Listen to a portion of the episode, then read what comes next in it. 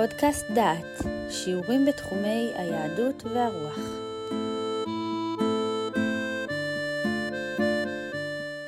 ברוכים הבאים לפודקאסט דעת. הנושא הלוח העברי, משמעותו והשפעתו. אנחנו מתחילים עכשיו את השיחה הרביעית. הנושא שלנו היום הוא מבנה השעות של היום. עד לפני כמאה שנה חי כל אזור לפי השעון המיוחד לו. כל עיר או מדינה קבעו מתי שעה 12, שהיא שעת חצות, ומשעה זו ספרו 12 שעות, הגיעו לשעה 24 שהיא חצות הלילה, ואז הסתיים היום והחל יום חדש. כל עוד הקשרים בין מקומות לא היו מהירים, לא הייתה משמעות להפרשי הזמן בין מקום למקום. לכל מקום היה השעון שלו, והיו גם שיטות שונות של שעונים. לדוגמה, השעון האירופי השמשי הראה את השעה לפי התפיסה של הלוח הנוצרי, הבנוי על השמש. הימים מתחלפים בחצות הלילה. כיוון שאורך היום משתנה לפי עונות השנה, צריך לכוון בכל יום את השעון, כדי שהשעון יראה את השעה 12 בחצות היום. כנגד שעון זה קיים השעון הערבי. בשעון הערבי, כפי שנהוג היום בלוח המוסלמי וגם בלוח היהודי, היום מתחלף בשעת שקיעת החמה, ואז מתחיל יום חדש. גם כאן צריך היה להזיז את השעון בכל יום, כדי ששקיעת החמה תהיה בשעה שש בערב.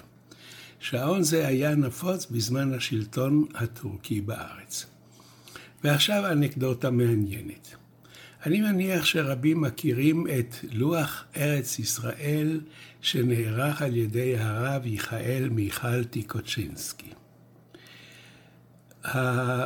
הלוח הזה נותן את זמני היום, זמני התפילה וזמן הדלקת נרות שבת. לוח זה יוצא לאור מאז שנת 1904, והטורקים אז בארץ. אותם ימים השתמש השלטון הטורקי בשעון הערבי, שכאמור שקיעת החמה בכל יום הייתה בשעה שש בערב. מכיוון שהשמש אינה מצייתת לשעון, היה צריך בכל יום להזיז את השעון כך ששעת השקיעה תהיה בשעה שש. תשאלו היכן כאן האנקדוטה? הנה היא. עד היום, לוח לארץ ישראל יוצא מדי שנה, ובטבלאות הזמנים של הלוח תמצאו שני טורי זמן, שעות ארץ ישראל ושעות אירופה. שעות אירופה הן הן השעות שאנו חיים על פיו. שעון ארץ ישראל הוא השעון המוסלמי שפעל בזמן הטורקים, וכנראה שהוא נשאר לפליטה רק בלוח ארץ ישראל של הרב טיקוצ'ינסקי. ואם אינכם מאמינים לי, חפשו את הלוח הזה, הוא נפוץ בבתי כנסת, הוא יוצא לאור מדי שנה, ושם תראו טבלאות זמנים במספרים ובאותיות.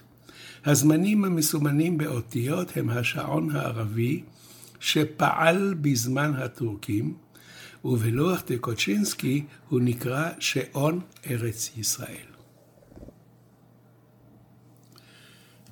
המבנה הזה לא החזיק מעמד, והיה הכרח לעבור לשעון אחיד. היה צריך שעון אחיד כדי שאפשר יהיה לתכנן נסיעות ופעילות מסחרית בין מקומות רחוקים. כשאדם נוסע ממקום למקום הוא צריך לדעת מה תהיה השעה כאשר הוא יגיע למקום הרחוק.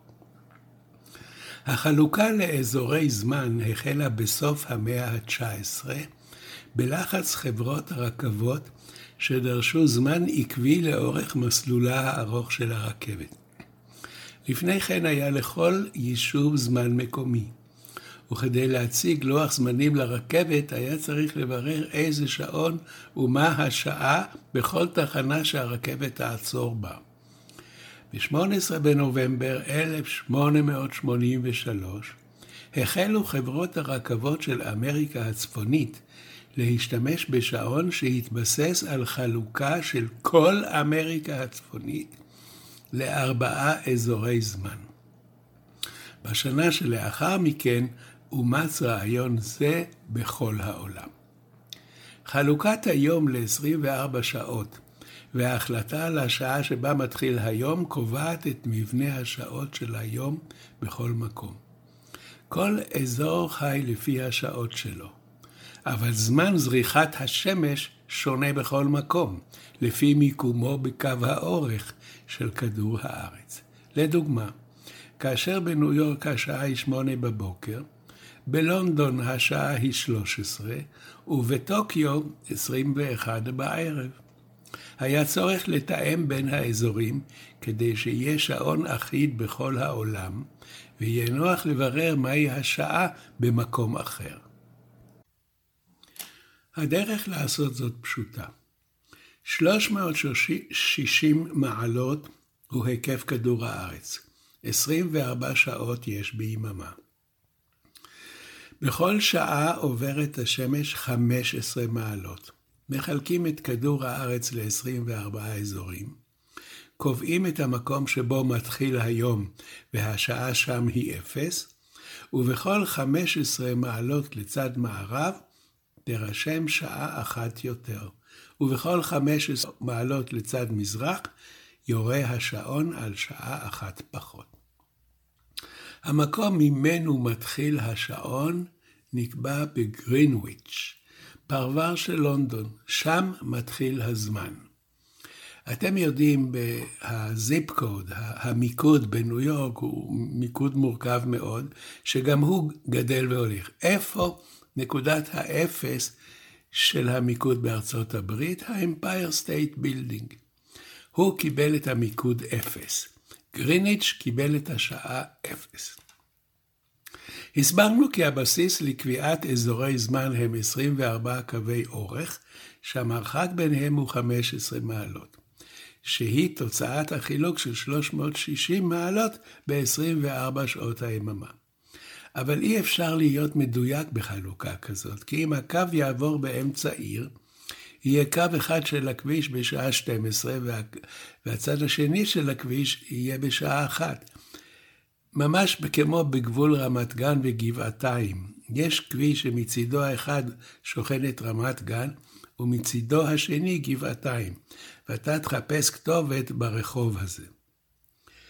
מגבלות אלה גרמו לכך שאזורי הזמן אינם ישרים, אינם חתוכים באופן מושלם.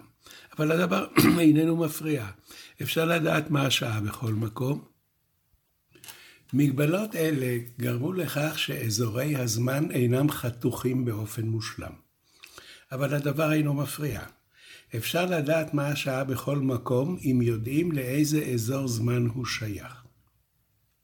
הנה שיקולים לקביעת הגבול של אזור זמן. יש ערים הנמצאות במרחק של 20 מעלות מניו יורק. אם הם יזיזו את השעון שעה אחת משעות ניו יורק, היכולת לעשות עסקים עם ניו יורק פוחתת בשעתיים בכל יום. השעה הראשונה והשעה האחרונה של יום העבודה אינן מקבילות בשתי הערים. לכן הם מעדיפים לחיות בשעון לא כל כך נוח, אבל במסגרת עסקים נוחה, והם חיים לפי שעון ניו יורק. יש מדינות עוד יותר מקוריות. הודו, כדי לא להיות בשני אזורי זמן, הזיזה את השעון שלה בחצי שעה. ואילו סין, שרוחבה חמשת אלפים קילומטר, שייכת לאזור זמן אחד, דבר העוזר לשליטה על הפעילות במדינה, אבל גורם לכך שבמערב סין הזריחה היא בשעה עשר בבוקר. אנחנו מגיעים עכשיו לאזור הזמן של מדינת ישראל. אזור הזמן שלנו נקבע בימי המנדט הבריטי, והוא כולל את קהיר ואת אתונה. הוא מקדים את שעון גריניץ' בשעתיים. מתוך 15 המעלות של אזור הזמן שלנו, קהיר נמצאת במרכזו, ולכן אזור הזמן קרוי על שם קהיר. ובלוחות שונות אתם יכולים לקרוא כי השעות שבלוח הם על פי אופק קהיר. באופן מעשי, הקו המדויק הוא אפילו לא בקהיר, אלא באלכסנדריה. עכשיו לבעיה שיש לנו. השעון הסטנדרטי גורם לכך שבכל מקום השמש זורחת בממוצע בשעה שש, וחצות היום הוא בממוצע בשעה 12. כך הדבר באלכסנדריה, השוכנת בדיוק על קו האורך 30 מעלות. ארץ ישראל נמצאת חמש מעלות ב-15 שניות מערבה לאלכסנדריה. השמש עוברת מרחק זה ב-21 דקות. לכן באזור הזמן שלנו, חצות היום הוא בשעה 12 באלכסנדריה, אבל בירושלים 21 דקות לפני כן. חצות היום הממוצע בירושלים הוא בשעה 11:39. אם התבוננתם בלוחות זמנים וראיתם שחצות היום איננו בשעה 12, זה ההסבר, כי אנחנו לא בדיוק על קו האורך 30. אני יכול לסבך אתכם עם הסטייה ששעון הקיץ גורם לנושא שלנו. בקיץ צריך להוסיף שעה אחת לכל החישובים. אבל אני לא אכנס לזה, כי שעון קיץ הוא עניין פוליטי שתועלתו מוטלת בספק, וכבר יש החלטה של האיחוד האירופי לבטל את המעבר משעון חורף לשעון קיץ ולהפך, וההצעה היא שכל מדינה תבחר שעון אחד שיפעל כל השנה ללא שינוי. או מה שהיה שעון קיץ, או השעון הרגיל שהוא שעון חורף. נסכם. בעבר היה שעון מקומי לכל עיר או לכל אזור. השעון קבע את שעת חצות היום. בשעה 12 בצהריים, וממנו חישבו את שעות היממה, את הזמן בו מתחלף היום, חצות הלילה. מבנה זה היה טוב ונוח כל עוד לא היה קשר יעיל ומהיר בין ערים. ברגע שהתחבורה הייתה מהירה, והקשר בין אנשים היה בטלפון, והוא היה מיידי, הכרח היה לעבור לשעון אחיד בכל העולם. יהיו ההבדלים הנובעים ממקומה של כל מדינה, אבל המסגרת תהיה קבועה. בכל 15 מעלות של כדור הארץ משתנה השעון בשעה אחת. את נקודת האפס קבעו בגריניץ', פרבר של לונדון. שם יש על הארץ קו בו אנשים מצטלמים, כאשר רגל אחת שלהם נמצאת במרחק שעה מן הרגל השנייה. ההכרזה על מולד החודש.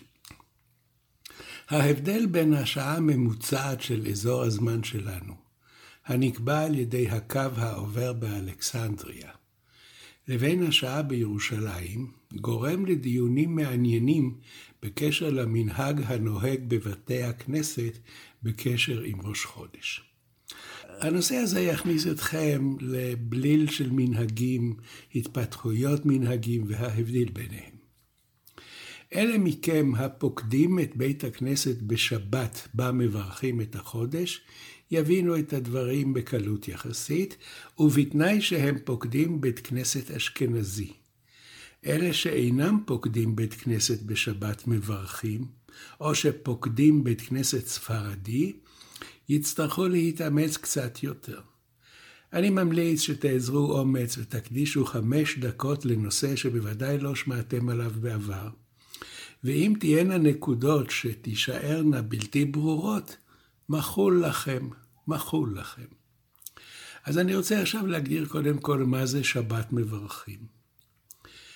ראש חודש יש פעם בארבע, ארבע וחצי שבועות. בשבת שלפני ראש חודש, מברכים את החודש הבא. לשבת זו קוראים שבת מברכים. והחזן מכריז שראש חודש יהיה ביום פלוני. ויש עוד הכרזה, וההכרזה היא מתי יהיה מולד החודש. אנחנו עכשיו נכנסים לנושא הזה של ההכרזה על החודש וההכרזה על מולד החודש. אנחנו מתחילים. בשנים שאחרי חורבן בית המקדש, היו קובעים את ראש החודש על פי עדים. העדים צפו לצד מערב, ראו את הירח החדש בצורת סהר דק, שוקע דקות מעטות אחרי השמש. זה הזמן שרואים בו את הירח שהתחדש. ואלה שראו עולים לירושלים ומעידים בפני בית הדין הממונה על קידוש החודש ומספרים מה שהם ראו. במסכת ראש השנה פרק ב' מתואר הטקס. חצר גדולה הייתה בירושלים ובית יעזק הייתה נקראת, ולשם כל העדים מתכנסים. ובית דין בודקים אותם שם, וסעודות גדולות עושים להם, בשביל שיהיו רגילים לבוא. ההשתתפות בעדות על החודש, על ראיית החודש, הייתה חוויה. ולכן צריך היה לבדוק שהעדים אמנם ראו את הירח ולא באו בשביל החוויה הקולונרית והחברתית. העדים עברו חקירה כמו שכל עד המעיד על נושא משפטי עובר חקירה. והם נשאלו שאלות מסוג, באיזה צד בדיוק היה הירח? בצפון מערב או בדרום מערב?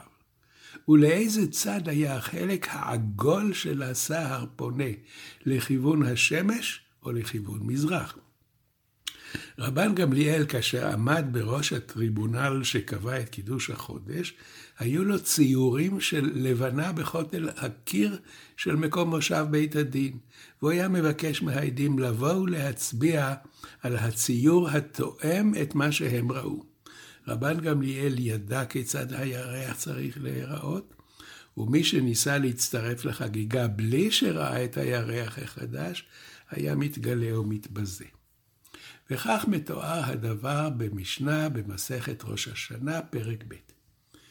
כיצד בודקים את העדים?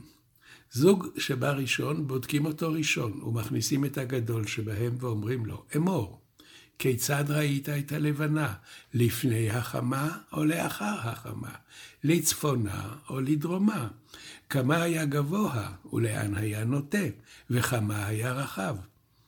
אם אמר לפני החמה, לא אמר כלום. אם הוא ראה את הירח לפני השמש, זה לא ייתכן, מפני שבזמן השמש לא רואים את הלבנה, כי הלבנה דקה מאוד. היא יכולה להיראות רק אחרי שהשמש שקעה. ואחר כך היו מכניסים את השני ובודקים אותו. אם נמצאו דבריהם מכוונים, עדותם קיימת. ועכשיו, שימו לב, הגענו לטקס ההכרזה על החודש. ראש בית דין אומר מקודש, וכל העם עונים אחריו מקודש, מקודש. עד כאן תיארנו את טקס קידוש החודש בימים קדמונים. כאשר אנו מכריזים בבית הכנסת שהשבוע ביום פלוני יהיה ראש חודש, אנו מבצעים חיקוי קל של האירוע המרגש שהיה בירושלים. אנו מכריזים על זמן המולד של החודש הבא. אין מביאים עדים, אין חוקרים אותם. החזן מכריז, בדומה לראש בית הדין, על הזמן בו יתרחש מולד הלבנה של החודש שיתחיל במהלך השבוע. מנהג זה הוא מנהג צעיר לימים. כנראה שאינו עולה על 250 שנה. מקורו כנראה בסידורים שהמליצו שהחזן יבדוק בלוח מתי מולד החודש, כדי שיזכור מתי ראש חודש, שעליו הוא מכריז בבית הכנסת בשבת. הניסוחים הראשונים היו נכון לידע מתי המולד, לא דובר על הכרזה. אפשר להבין זאת כרצון לזכור את האירוע בירושלים. בו העידו עדים על הירח החדש שראו. לא ברור בדיוק מתי התפשט המנהג להכריז, המולד יהיה ביום פלוני בשעה פלונית. מה שידוע הוא שהמנהג לא התפשט בעדות הספרדים, וגם לא בחלק מן האשכנזים, למשל חסידי בלז וחסידי ויז'ני, והיקים מפרנקפורט והיקים מצריך, כל אלה לא מכריזים מתי יהיה המולד. אם אתם רוצים לקרוא עוד על הנושא, חפשו בבקשה את המאמר על הכרזת המולד בבתי הכנסת, מאת אינג'ינר יעקב לוינגר. המאמר נמצא באתר דעת במדור הלוח העברי. ואגב אזכרת יעקב לוינגר, אציין בצער כי נפטר בשנת תש"פ. היה איש נמרץ, חכם וידעם, ונושא הלוח היה בליבו ובדמו. ייזכר לטוב. עכשיו העניינים מסתבכים. מדוע העניינים מסתבכים? המנהג שהתפשט היה להכריז על זמן מולד הלבנה. הזכרתי שההכרזה הזאת היא חיקוי חלש לאירוע המשמעותי והמרגש שהיה בירושלים, כאשר עדים העידו שראו את הירח של החודש הבא. עכשיו הסיבוך. מה זה מולד הלבנה? אמרנו שזה הרגע שבו הירח מגיע לגודל אפס, ואי אפשר לראות אותו. מאותו רגע מתחיל חשבון החודש הבא. אורכו של חודש בלוח העברי הוא 29 וחצי ימים ועוד כ-44 דקות. לאחר זמן זה יגיע המולד של החודש הבא. אז מה מסובך כאן? מולד הירח הוא זמן שאי אפשר לראות אותו. כאשר העדים באו לירושלים להעיד על הירח החדש, הם ראו את הירח. הם העידו על מאורע אסטרונומי. כאשר אנו מכריזים על רגע המולד, אנחנו מכריזים על רגע חישובי. אנחנו מכריזים על פעולה מתמטית והתוצאה שלה. והדבר מסתבך עוד יותר, מפני שאורכו של חודש איננו הגודל שאמרתי לפני רגע. אמרתי 29 וחצי ימים ועוד 44 דקות בערך, זה גודל ממוצע. הגודל של חודש קונקרטי, זה שיהיה בשבוע הבא, יכול להיות עד 16 שעות פלוס או 12 שעות מינוס מן המולד הממוצע. ועוד משהו חשוב, מרגע המולד ועד לרגע שאפשר לראות את הלבנה שהתחדשה, יכולים לעבור בין 12 ל-63 שעות, תלוי בחודש ובעונת השנה. בקיצור, אפשר להודיע מתי נראה הירח. אי אפשר להודיע באופן ברור וודאי מתי המולד. תגידו, נכריז על מולד ממוצע של החודש.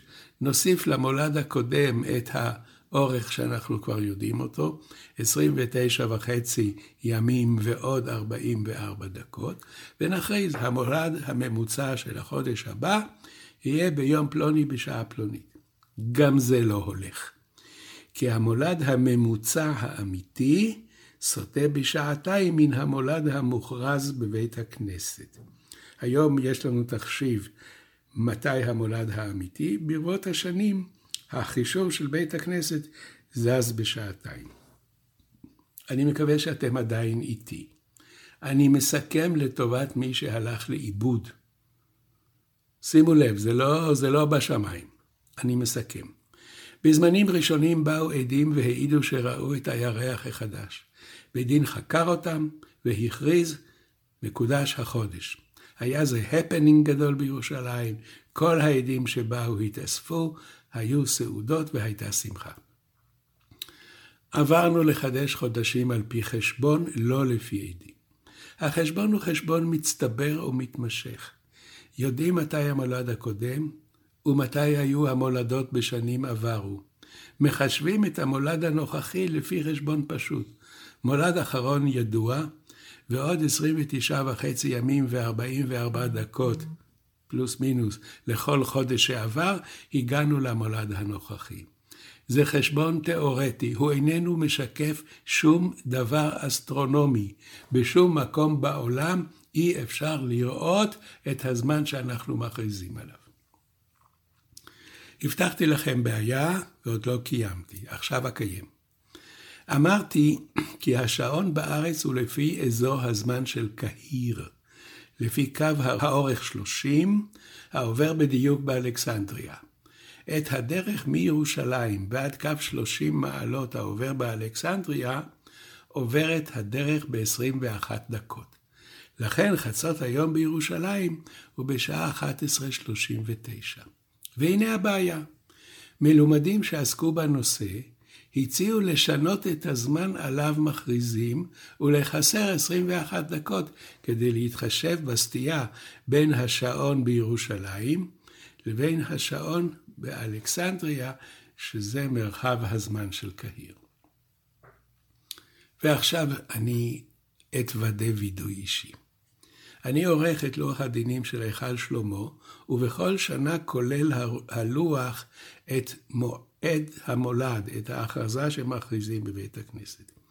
אני מסרב באופן שיטתי לשנות את המנהג הקיים, שהוא כאמור בין 250 שנה, ואינני מתחשב בשינויי השעון, לא במרחק מקהיר וגם לא במעבר בין שעון קיץ לשעון חורף. את הנימוקים הסברתי לפני שתי דקות. המולד איננו רגע אסטרונומי.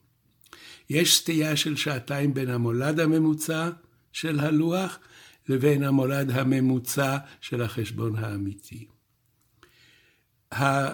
רגע שנקבע כרגע תחילת היום הוא שעה שש בערב, והוא לא מתרגש מן העובדה שאנחנו קוראים לשעה הזאת שבע, או שאנחנו קוראים לה חמש. זה עניין חישובי. חישוב הימים נעשה בהנחה של שש בערב, תחילת היממה. כל ההכרזה היא עניין ריטואלי, זכר לקידוש החודש בזמן אבותינו. או, כדי לערוך את חשבונות הלוח המעשיים, לדעת מתי ראש השנה הבאה. אם כן, ההכרזה על המולד היא הכרזה תיאורטית של זמן תיאורטי שהוא איננו משקף שום דבר שניתן לזהותו בטבע. מכל אלה אני משאיר את החישובים של המולד כפי שהם, ומקווה להבנתכם ולרחמיכם. אם כן, סיימנו עכשיו את הנושא שלנו, והנושא הבא יהיה נושא מורכב ומעניין, קו התאריך. נראה מהו. האזנתם לקורס בנושא הלוח העברי מאת פרופסור יהודה איזנברג.